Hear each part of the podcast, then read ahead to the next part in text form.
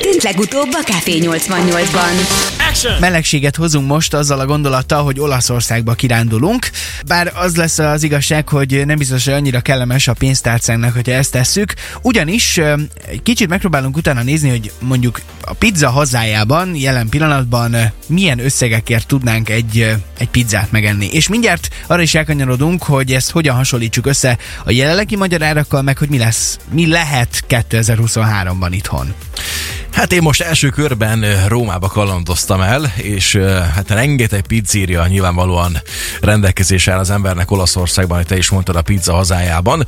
Leginkább mondjuk Nápoly, ugye már onnan robbant kelvileg ez a pizza őrület, viszont nyilvánvalóan mindenféle az ember jár, találkozhat ezzel, mondjuk Rómában is. Itt átlagban megnéztünk egy pár oldalt, azt lehet mondani, hogy ilyen 12 és 16 euró között mozoghatnak az átlagosabbnak mondható pizzériákban található pizzák. Tehát nem egy ilyen nagyon nagy történet, több csillagos szállodának az étterme, nem kaviáros a pizza, csak ilyen hagyományos.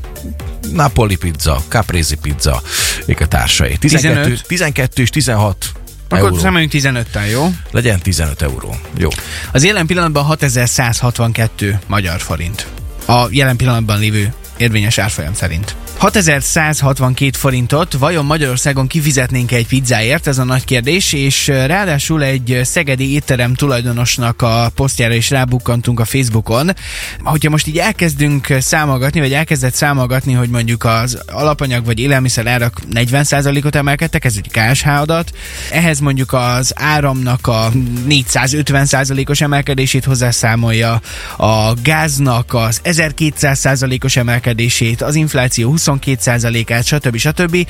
Üzemanyagár, minden mást, tehát alapanyag, rezsi, fizetés, költségek, akkor nagyjából 5500-6000 forint környékén mozoghat majd egy pizza Szegeden 2023-ban. Utolértük Európát. Legalábbis ezen a fronton, vagyis utol fogjuk érni. Igen, amit ő ír, az egészen elképesztő, és szerintem nagyon-nagyon nagy sok igazság van benne, és ez hasonlóképpen azért, szerintem ez meg fog valósulni, hasonló árában, hogy ő fogalmaz, 5500-6000 forint körüli pizzaérték, majd 2023-ban Szegeden jó pár helyen.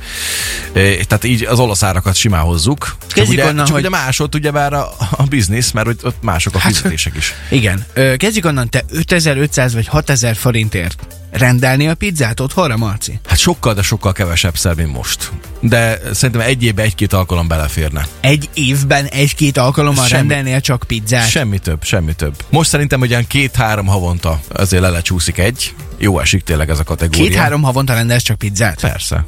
Jó, és hogyha nem pizza rendelésről beszélünk, hanem általában étel rendelésről. Akkor így havi egy. Esetleg 2. Uh-huh.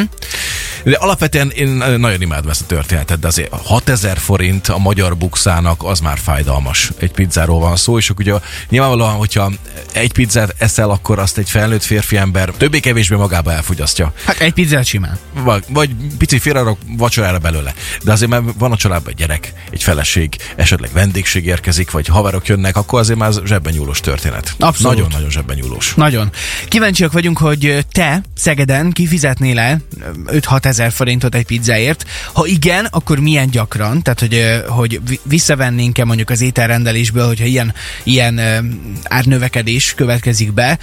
És most nyilván ez csak egy relatíve egyszerű ételről beszélünk egy pizzával, azért meg annyi lehetőségünk van ételt rendelni Szegeden is, és hogyha nem feltétlenül a gyors éttermi kaját szeretnénk, hanem egy picivel bonyolultabb dolgot, akkor az nagyon zsebben nyúlós lesz. Bár hozzáteszem, hogy szerintem manapság mondjuk ketten akartok vacsizni gyors éttermi kaját, azért mondjuk 5-6 ezer forint alatt már az se nagyon van meg. Hogyha jól akartok lakni, és akkor abban van mondjuk, nem tudom, hamburger, sült krumpli, üdítő, talán desszert, de nem, az nincs benne. Térjünk rá arra is mindjárt, hogy mi a helyzet a karácsonyi menüvel. Ugye a Facebook oldalunkon kérdeztük azt, hogy mi az a fogás, ami karácsonykor biztosan nem hiányozhat az asztalról, és hogy ebben az évben mondjuk az árak miatt módosul-e bármilyen szempontból a karácsonyi menü. Várjuk a kommenteket, facebook.com/radio88szeged.